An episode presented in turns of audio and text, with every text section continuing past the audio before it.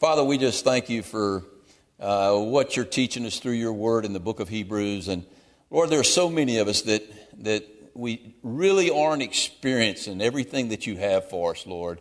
Everything that you have for us in a close relationship with you. And, and that's really what this book is all about. It's about taking us past the outer courts of uh, living and just living out our life without any cognizant, uh, any, uh, any awareness of your presence, Lord. And, and so, what, what the author is trying to do is to get us into the holiest of holies, Lord, where we live our lives uh, uh, with a keen sense of, of, of your presence in, in everything that we do. And Lord, that's where we want to live. And, and so, Lord, we want to come out of the shadows and into your marvelous light and, and show us that today as we, as we look at this text and show us how to do that, Lord. And we ask that you do that by the power of your Holy Spirit. I ask it in the name of Jesus Christ. Amen. I was riding the motorcycle through the Ozarks this past week, and I was up on the Arkansas Missouri border, and I saw this beautiful ranch for sale. I mean, it was a, it had a big old farmhouse up on top of a hill, and down at the bottom, it's about 150 acres, and down at the bottom of the hill was this beautiful lake. And man, I said, what a place to live out your life. So I'm announcing today that no, I'm not. Uh, it was above my pay grade. I didn't even call them because I knew it was above my pay grade. So I'm back in the swamp, and it looks like I'm going to be here in the swamp for a while. But, but the beautiful swamp. I love Lafayette. But uh, you know the great thing about being a Christian? I mean, you look at these places with all this peace and serenity, but, but the great thing about being a Christian is that no matter where you're located geographically, you can find peace and serenity in the Lord. I mean, we're part of a new covenant, an infinitely better covenant than the old covenant. In fact, it's a covenant that's made the, the old covenant obsolete. And because we're part of that new covenant, we, have, we can live in the greatest place you can possibly live, in the very presence of God. Someone came up to me after the last service, the last time I was here, and they sort of rebuked me because they perceived that, that I was uh, putting down the old covenant. And apparently they weren't hearing what I was saying. And so I want to say it again. Uh, let, me, let me repeat what I said last time. The old covenant was not good. Did you catch that? The old covenant, I'm going to say it, I'll say it again. The old covenant was not good. The old covenant was absolutely perfect. It wasn't just good, it was absolutely perfect. The problem wasn't with the old covenant, the problem was with us. I mean, we're by nature rebels, we're by nature sinners, and we couldn't keep the old covenant. And so we needed a covenant that was better than perfect. And so God gave us the new covenant. And that's exactly what the author says in Hebrews chapter 8, verse 6. He says, Jesus has obtained for us a more excellent ministry, the ministry of the new covenant. Now, how can you get more excellent than excellent? Well, the, the old covenant was excellent. But again, the problem wasn't with the old covenant, the problem was with us. And so God gave us a more perfect covenant. He gave us the new covenant. Now, here's my question, Lord. Why didn't you just give us the new covenant in the first place? Why did you why do we have to do why do we have to have this old covenant? Well, let me propose to you three reasons I think God gave us the old covenant first. First of all, because of the pride of mankind, because we're prideful creatures. Most people consider themselves pretty good people. If you ask the average guy on the street if he thinks he's going to get to heaven, you know what he's going to tell you? Sure, I'm going to go to heaven. I'm a pretty good person. I mean, most people believe that, you know, they stand up pretty well against the law. Remember what the Israelites said when they were given the law? Remember what they said in Exodus chapter 19, verse 8? They said, all the people together said, All that the Lord has spoken, we will do. You gave us the law, Lord, we can do this. We're pretty good people. Well, we found out real quickly when we read through the through Genesis and Exodus, or actually Exodus and Leviticus and Numbers and Deuteronomy and the rest of the Old Testament, they really weren't pretty good people. They're just, they were just like us. They were pretty bad people. And they, they had no ability to keep the old covenant. And so, you know what the Lord said when they said that? The Lord said, you know what? In essence, what He said, He said, I'll give you 1,500 years to try to keep it. Let's see what you can do in 1,500 years. And you know what the verdict was at the end of the 1,500 years? Well, you can read it in Romans chapter 3. Now, let me sum it up. There is none righteous, no, not one. No, not one. No person has ever kept the new covenant. No person has ever kept the law except one. Who was that? Jesus Christ. But none of us have. Now, the second reason that I believe God gave us the old covenant first was, and I, and I think, I don't, just think this, I know this because it's biblical. It was a tutor to lead us to Jesus Christ. That's still the purpose of the law today. I, I'll tell you this right now. If you're not a born again believer, you're under the old covenant for all practical purposes because you're going to be judged by the law. And what the law should show you, the law is like a mirror. You look into the, you look into the mirror and you see yourself compared to God's perfect standard and you realize that you don't look so good. And that's what the law does. The law is like a tutor, and, and, and the law, along with the Holy Spirit, convict us of our sin. The law shows us what depraved sinners we are, and it shows us our need for a Savior. So the law has, serves that purpose. Well, there's a third purpose that I, or a third reason I believe that God gave the old covenant before He gave us the new covenant, and that was to help us to understand and to appreciate the meaning of the new covenant to appreciate Jesus Christ, to appreciate the cross of Jesus Christ. The, old, the author in the the author of Hebrews told us in chapter 8 that the things of the old covenant, the law, the sacrificial system, the tabernacle, the temple, the, the Levitical priesthood, he said are all shadows and copies of the real thing. They're shadows and copies of the real thing. Paul put it like this in, in Colossians chapter 2. He said that the law was a shadow of things to come, but the substance is Jesus Christ. Now, what did he mean by that? The substance is Jesus Christ. Well, the substance is the thing that casts the shadow. So when we are looking at the law, who are we really looking at? We're looking at the shadow of Jesus Christ. When we look at the temple and the tabernacle, we're looking at the shadow of Jesus Christ. But you don't want to live in the shadows. You want to live with the real thing. But God gave us the shadow so we could really learn about the real thing. Now, let's say you had a job at the zoo, or you wanted a job really bad at the zoo taking care of elephants. Now, I don't know, I'd want that job to be a messy job, a big, messy job. I mean, I, I don't know why anybody would want a job like it, but let's, for illustration, say, say you wanted a job taking care of ele- elephants.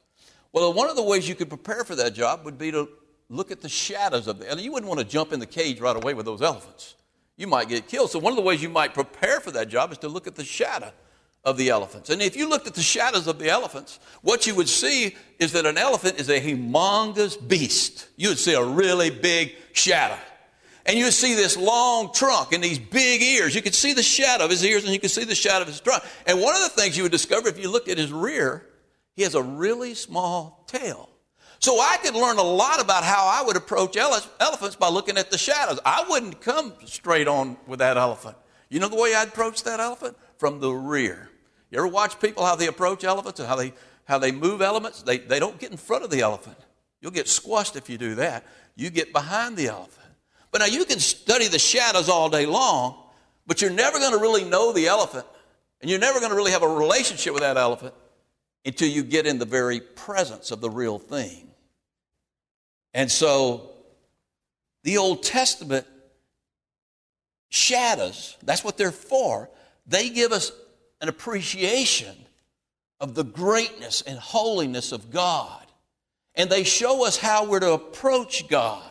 They show us the magnificence of Christ, the necessity of the cross, the need for the resurrected life, life, and as I said before, they show us how we can approach God and how we can't approach God. There's certain ways to approach God. God's much bigger than any elephant. And you just don't run into the presence of God. You know, people that talk about I've got a relationship with God, but if they don't know Jesus Christ, they, they're dealing with something much bigger than an elephant.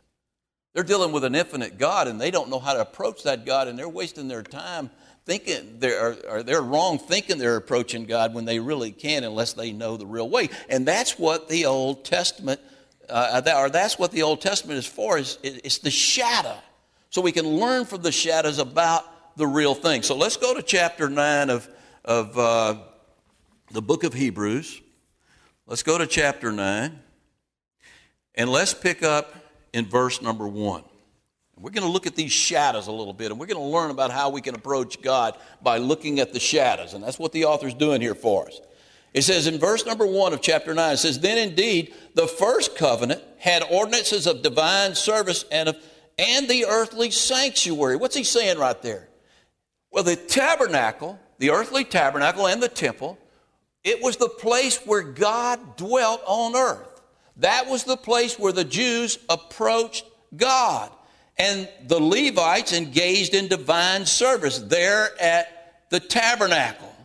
And, and so it was a, that's where they worship God and that's where they serve God at the tabernacle. All right, now what I had David do is make a slide of, of the uh, diagram of the, and, you, and, if you have your bulletins, everybody got a bulletin, pull out your bulletin so you might want to, if you don't have good eyes, you can look at it uh, in your bulletins. But what we have here, we have a, ta- we have a diagram of the actual wilderness tabernacle. I took this out of uh, J. Vernon McGee's commentary on Exodus, so uh, I'm sure he won't mind, but uh, seeing he's long gone, but, but uh, uh, that's where I got it. But just look at, look, at the, look at the diagram there. And the first thing you see, you see the outer walls. You see where it says north, south, east, west. You see the outer walls of the, of the tabernacle. Those outer walls were eight feet high, they were 75 feet wide, and 150 feet long. And they were made of this beautiful linen, of these beautiful linen curtains hung on acacia poles. And so you had this beautiful outer court. Well, the, as soon as you would enter the gate, and look where you would enter. Where do you enter at? You would enter at the east gate. There was only one gate in the tabernacle, and that was the east gate. You know anything about the east gate? Go online and look at the East Gate in Jerusalem. You realize what they have done? They have bricked up the East Gate. You know why they bricked up the East Gate? Because they know that when Messiah comes, he's coming through the East Gate. And somehow they think bricks are going to stop him. I've got news for you they're not going to stop him. There's no way they're going to stop him.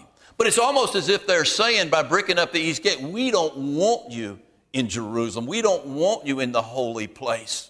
He's coming into the holy place, and he's coming through the east gate. And so the opening there is there at the east gate. As soon as you enter the east gate, uh, once you're there into the tabernacle, the first thing you'll see there, you see the brazen altar. That's where the sacrifices were made the where the bulls were sacrificed, the burnt offerings were made. What were the burnt offerings for? Do you remember? So that sinful men could have fellowship with God. Without that altar, sinful men could not have fellowship with God. The Jews could have no fellowship with God without that altar. And so you had the brazen altar. And uh, uh, just outside the tabernacle, the actual tabernacle, the actual tabernacle is the tent which is inside. Just outside that, you see the laver. And that's where the priests washed themselves. And this, they did their ceremonial cleansings before they actually went into the tabernacle. Now, that tabernacle was something else. I mean, even though it was nothing more than t- a tent, it was 15 feet wide, 15 feet tall, 45 feet long. And the tabernacle, the tabernacle was made of these beautiful embroidered, uh, uh, of this beautiful embroidered material. Uh, made uh, had several colors: uh, purple, pur- purple for royalty, red for or scarlet for sacrifice, blue for heaven, white for purity, gold for divinity, and then the altar was brass, which is brass is symbolic in the Bible of judgment. And so you had this. They had it was a beautiful sight to see. And, and there were two parts to the tabernacle. If you look at the actual tabernacle, that little rectangle up in the, the upper part of the, the, the, uh, the, the court, if you look at that, that tabernacle, it has two parts. It has the holy place, where you see the menorah and the table of showbread, and then it has the veil, which is that line running across it, and then you have the holiest of holies. And so in verse number two, he says, look at verse number two of chapter 9. He says, For the tabernacle was prepared the first part in which the lampstand, the table, and the showbread were at. Okay, so you had the lampstand and the table of the showbread. The, the, the, the lampstand, what was that? It was a menorah. It had seven lights. And what did it represent? It represented the perfect light of God. Then you had the table of showbread. What was the table of showbread? Well, the table of showbread, you had 12 fresh loaves of bread, one for each tribe of Israel. Now, what, what was God saying with the table of showbread? He was saying that these 10, 12 tribes live in my sight. They're always in my sight. If you're a child of God, you are always in His sight. You are always in His presence. And so, so that's what we were being shown there. So you had the showbread and the lampstand, and then uh, you also had the altar of incense. And so this incense was constantly being burned. And what was the incense? It was a sweet smelling aroma unto the Lord. And then all of a sudden, you had the veil. Look at verse number three.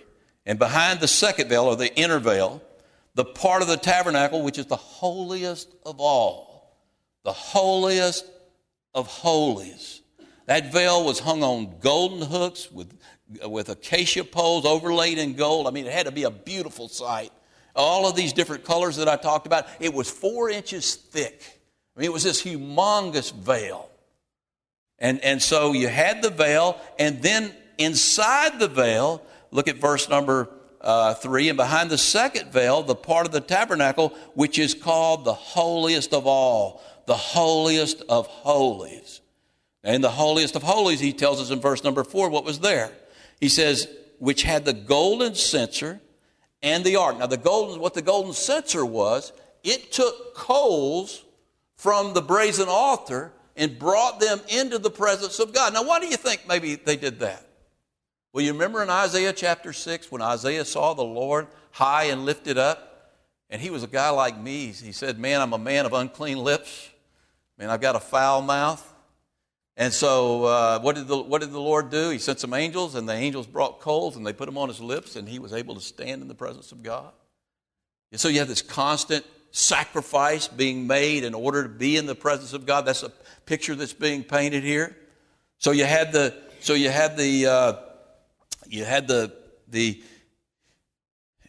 he says in verse number four, he says, which had the golden censer, and then you had the ark, the most important piece of furniture in the entire temple was the Ark of the Covenant. He says, which you had the golden censer and the Ark of the Covenant. Now, look what was in the uh, Ark of the Covenant. On all sides, it was overlaid in gold, which, and look what was inside the golden pot which had the manna. Now, here was this gold pot which had the manna. What manna was that? What manna is he talking about? The manna from the wilderness. You remember what happened to that manna? What happened to that manna? How long did that manna last? 24 hours, and the worms ate it up. That's all it lasts. But God gave them a special dose of that manna, and they put it in the golden pot, and they put it in the Ark of the Covenant, and it never rotted.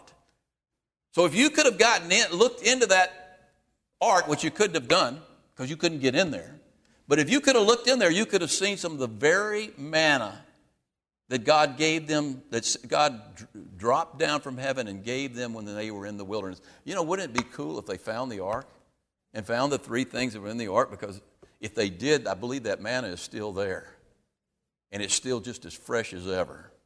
The second thing that was in there was there was the manna, and there was Aaron's rod that budded. You remember the story about Aaron's rod? Do you remember the story? You remember the story about Korah? Korah, they were, they were in the wilderness, and Korah didn't like the fact that uh, Aaron and Moses were leading the people and they got jealous. And so they mounted a rebellion. And God told them to get by their tents and stand by their tents. And what did he do? He, all of Korah and all of Korah's family, what did he, and all of his friends, what did they do? God opened up the earth and he swallowed them up all at once, and they were gone. No more murmuring from them. You might want to think about that next time you're murmuring against God or against his leadership, against his pastor. You might, you might find the earth open up. But the very next day, the very next day, this is what's amazing to me. The very next day, they begin to complain against Moses and Aaron again. And you know what God said to Moses? I'm going to wipe these people out once and for all. And you know what Moses did? He did what I would have done. He said, Wipe them out, Lord. I'm tired of them. Now, Moses didn't do that. That's what I would have done. Thank goodness I wasn't Moses. What Moses did, you know what he did? He fell on his face and began to pray for the people. He said, Lord, don't wipe them out. Just do what you need to do. And God said, Well, I'm going to show them who the leader is. And so what he did, he had every leader of every tribe bring a rod and place it in front of Moses. And then Aaron brought his rod. And nothing happened to the other 12 rods, the other 11 rods. But you know what happened to Moses' rod? Right in the very sight of the people, the rod bloomed leaves. And then it bloomed blossoms. And then it made almonds. Almonds, however you say that. Almonds if you're southern. Uh, right in their sight. And they realized then that Aaron was appointed to be God's high priest. And so they backed off and they took the end of the rod and they put it in the Ark of the Covenant. And I believe if you were to find the Ark of the Covenant today, you could eat fresh almonds right off of that rod. It's still blooming. God had a purpose in that. And then there was one other thing in the Ark of the Covenant there were the Ten Commandments the actual Ten Commandments written by the very finger of God. Boy, I hope there's a museum in heaven one day and the Ark of the Covenant is there. I mean, we're going to see God, and you know, I don't know if you're going to care that much about the stones, but man, to go see those stones actually written by the very hand of God, by the very finger of God. What a sight that had to be. But they didn't get to see it. The ark was closed up. The ark was closed up, and on the outside of the ark was the mercy seat.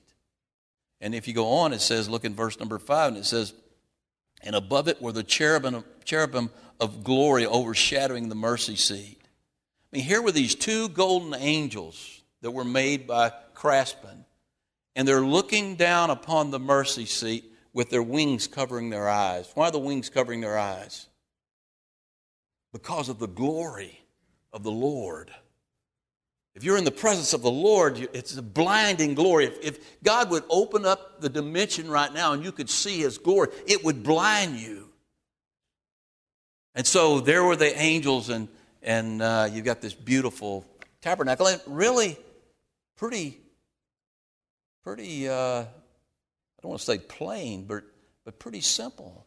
Pretty simply, you know, nothing, uh, nothing like some of the the ornate uh, structures you see in, in Europe, uh, old churches, nothing like that, but, but so magnificent and so wonderful. Now, let me ask you a question. If the shadow was that glorious, how much more glorious is the real thing? Look at verse number six. He going on. He says, now, when these things had been thus prepared, the priest always went into the first part of the tabernacle performing the services. And so, what he's talking about here, they would have to go in and they'd have to replace the showbread every couple of weeks. They'd have to replace the oil uh, in the in the uh, they'd have to replace the oil in the lamps, and they would have to place the incense in the altar of incense. But as far as going into the holiest of holies, no one could go into the holiest of holies except, look at verse number seven. But into the second part, the high priest went along once a year, not without blood. He could not go in there without blood. He, first of all, he had to make a sacrifice for himself, and then he had to make a sacrifice for the people. So he could not go in there without blood, and, and Eh, which he offered for himself and for the people's sins committed in ignorance. And he, he, he, let me go back. He says, but on the second part, the high priest went along once a year. He could only go in there once a year, not without blood, which he offered for himself and for the people's sins committed in ignorance. So only the high priest could go into the holiest of holies, and he could only go in there once a year on Yom Kippur, the Day of Atonement.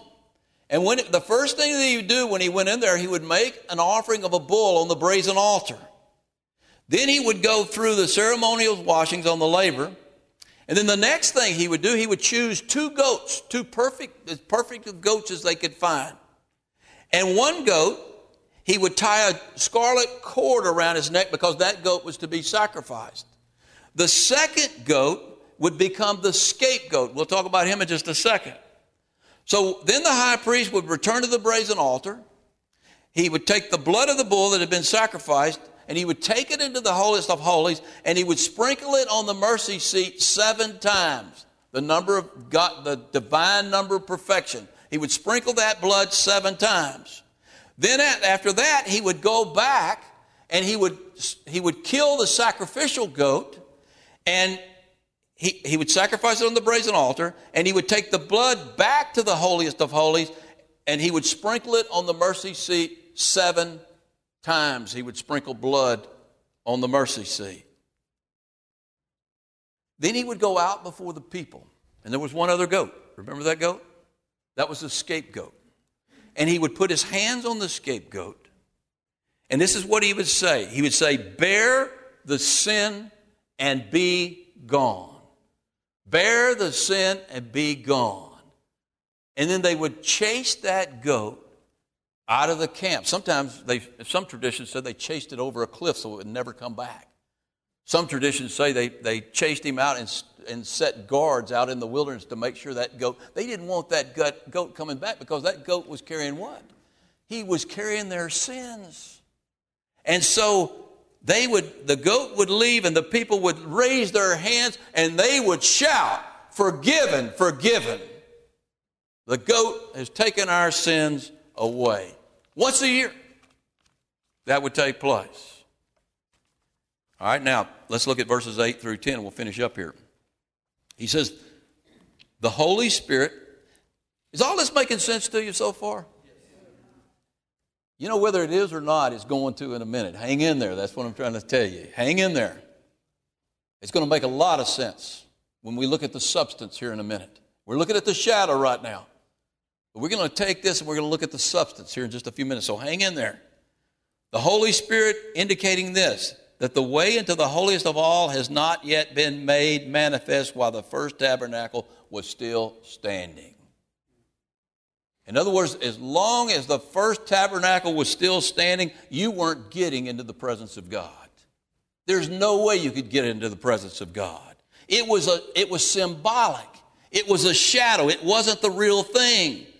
Now, obviously, it was still taking place at that time in the temple, those sacrifices and those ceremonial washings and all of that kind of stuff, because he's referring to it here in verses 9 and 10. He says it was symbolic for the present time in which both gifts and sacrifices are offered, which cannot make him who performed the service perfect in regard to his conscience. In other words, it never really could take away your sin. It never really could open up the way into the presence of God.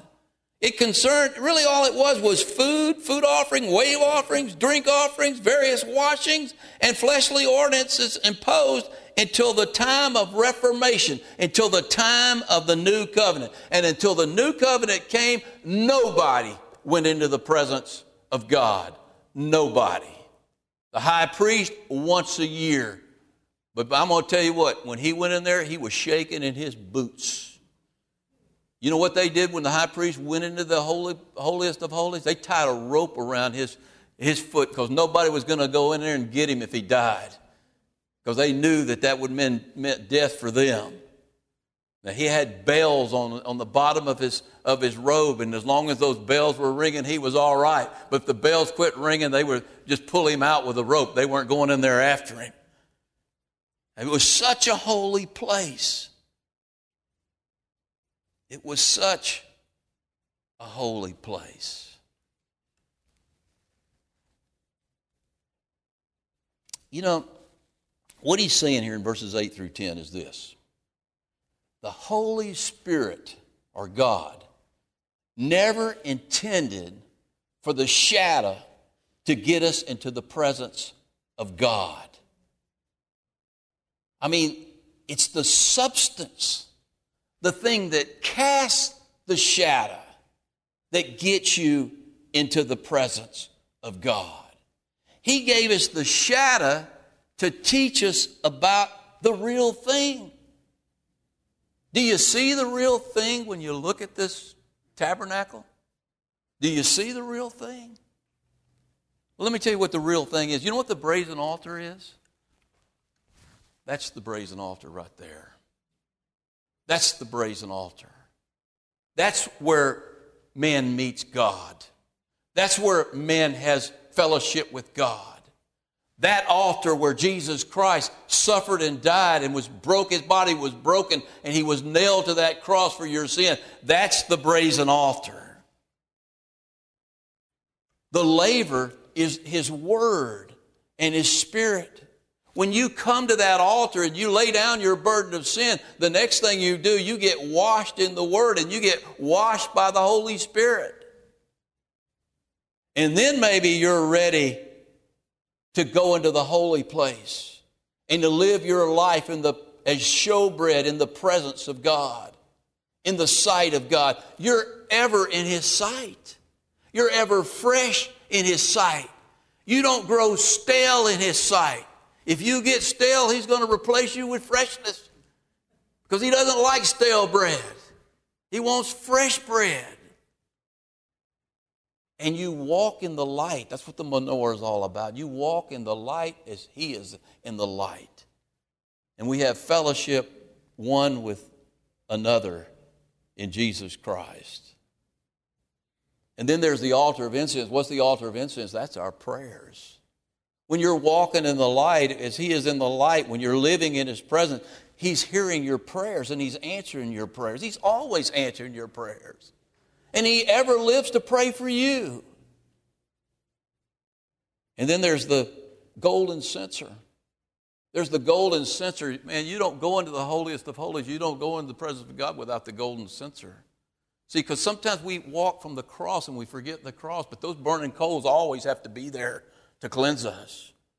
The blood of Christ does what? That's the burning coals that cleanse us from all unrighteousness. And then the ark. The ark. Two arks in the Bible. There's Noah's ark. Was there any other way for Noah to be saved other than that ark? No. Who put him in the ark? God put him in the ark. Who shut the door behind him and never let him out? Couldn't got out if he wanted to. It'd been stupid to try to get out of there, but he couldn't have got out if he wanted to. God had shut the door. He was the only salvation for Noah was the ark. The only salvation for you and me is the ark. Jesus Christ is the ark. He's the ark.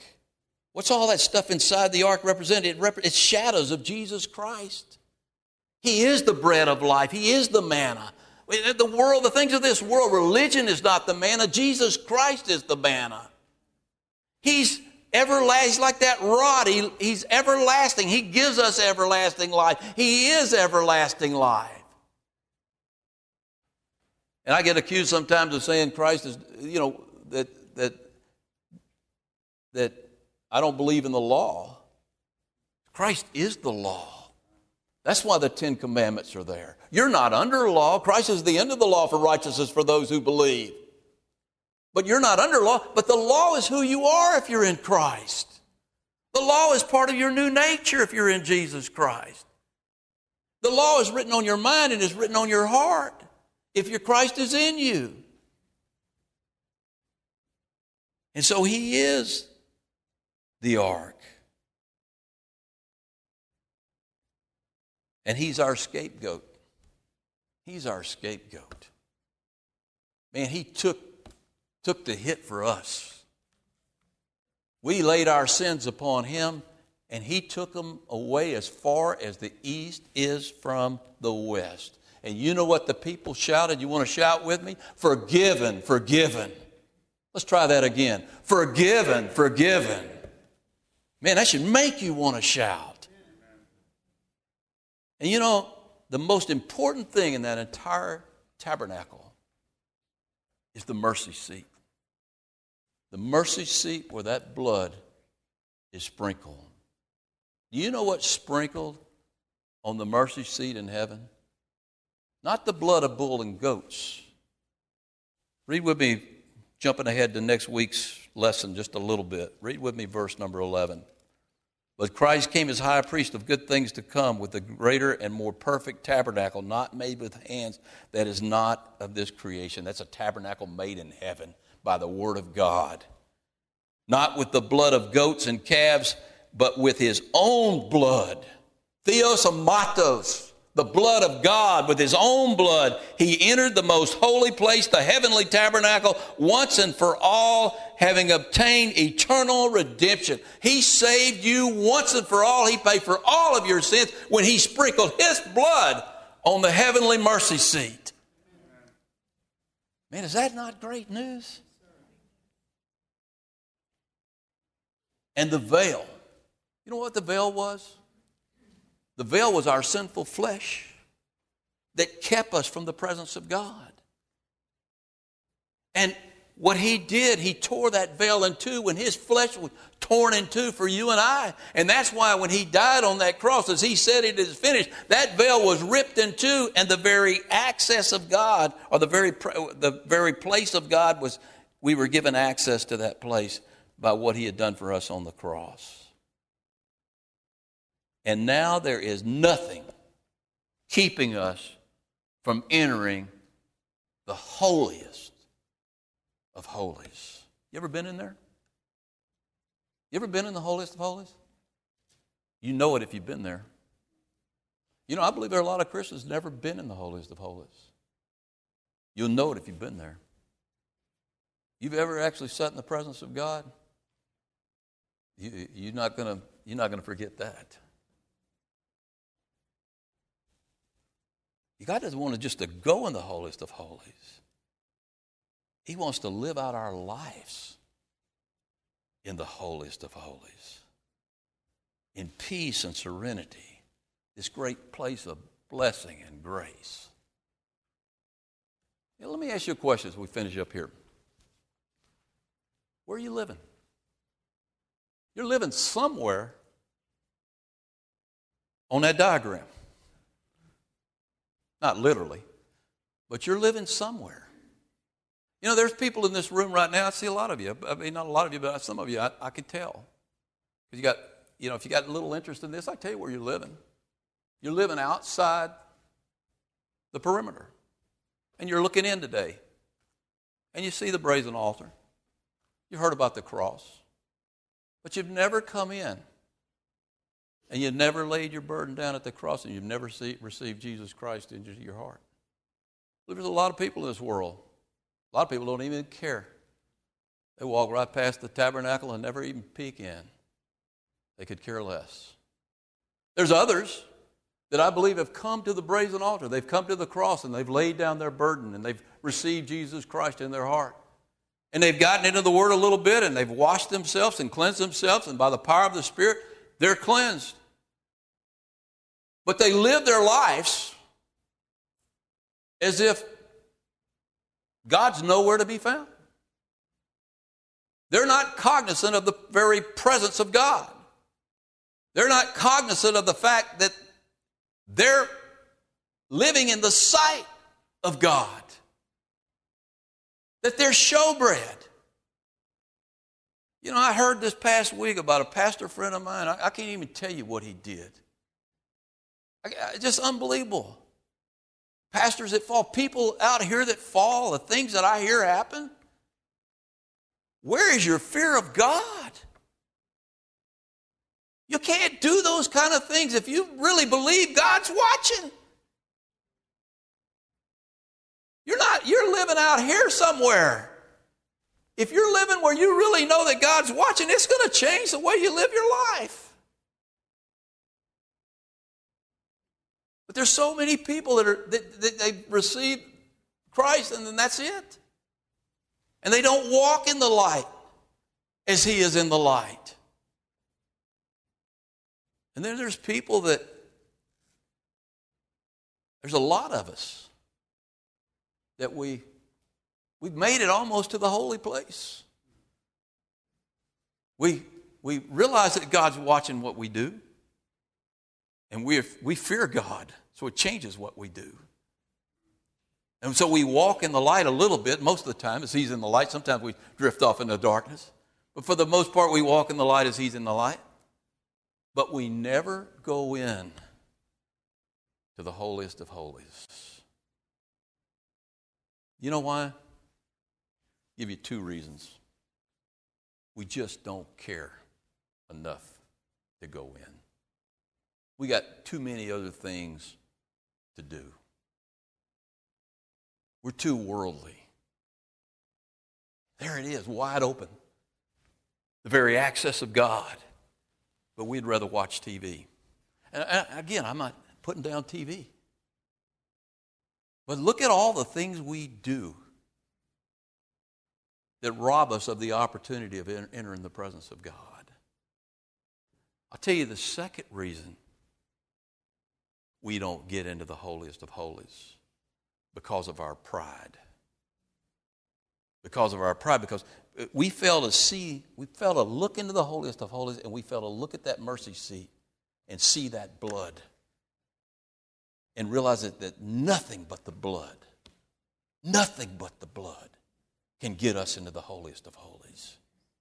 We still think somehow that the way we enter the presence of God is through our own personal goodness. You know what Paul says about that in Galatians chapter 5? He says, You have become estranged from Christ, you who attempt to be justified by the law, by your good works. You've become estranged from Christ. You, you, you're not living in the holiest of holies. That's what he's saying.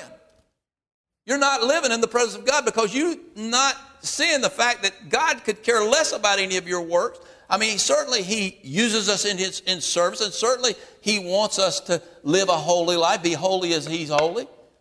But as far as our salvation is concerned, as far as our sanctification is concerned, it's His blood that sanctifies us. It's His blood that makes us holy. It's His blood that gives us access into the holiest of holies. And if we don't see that, you know what we end up doing? We end up sewing the veil back up.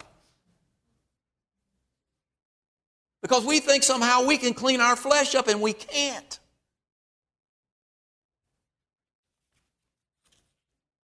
Now, let me ask you where you want to live.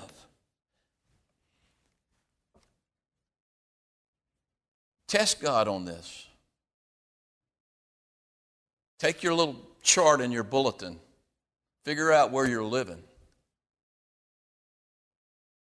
and make an attempt by really just giving your time to enter the holiest of holies. Only by the blood, nothing but the blood. And if you ever experienced what God has for you in the holiest of holies, you'll never want to leave. You'll never want to leave. Because that's the greatest place you can possibly live out your life is in the very presence of God. Let's go to the Lord in prayer. Father, we just thank you that you've made the way through Jesus Christ. Lord, the substance, so much greater than the shadows, Lord. You've made the way for us to enter into your very presence through his blood. Lord, in a way that, we sense your presence. Lord, make that the most important thing in our lives to live close to you, to walk in the light as you're in the light in your very presence, Lord, and to enter in to your glory, to see you for who you are. Lord, that's where the blessing, that's where the peace, that's where the joy, and that's where the serenity is. So show us how to get there, Lord. We just thank you for Jesus Christ who's made the way. We thank you for just all he's done for us and who he is. No shadow, Lord. He's the real thing. Thank you, Jesus. We're forgiven. We're forgiven. In his name I pray. Amen.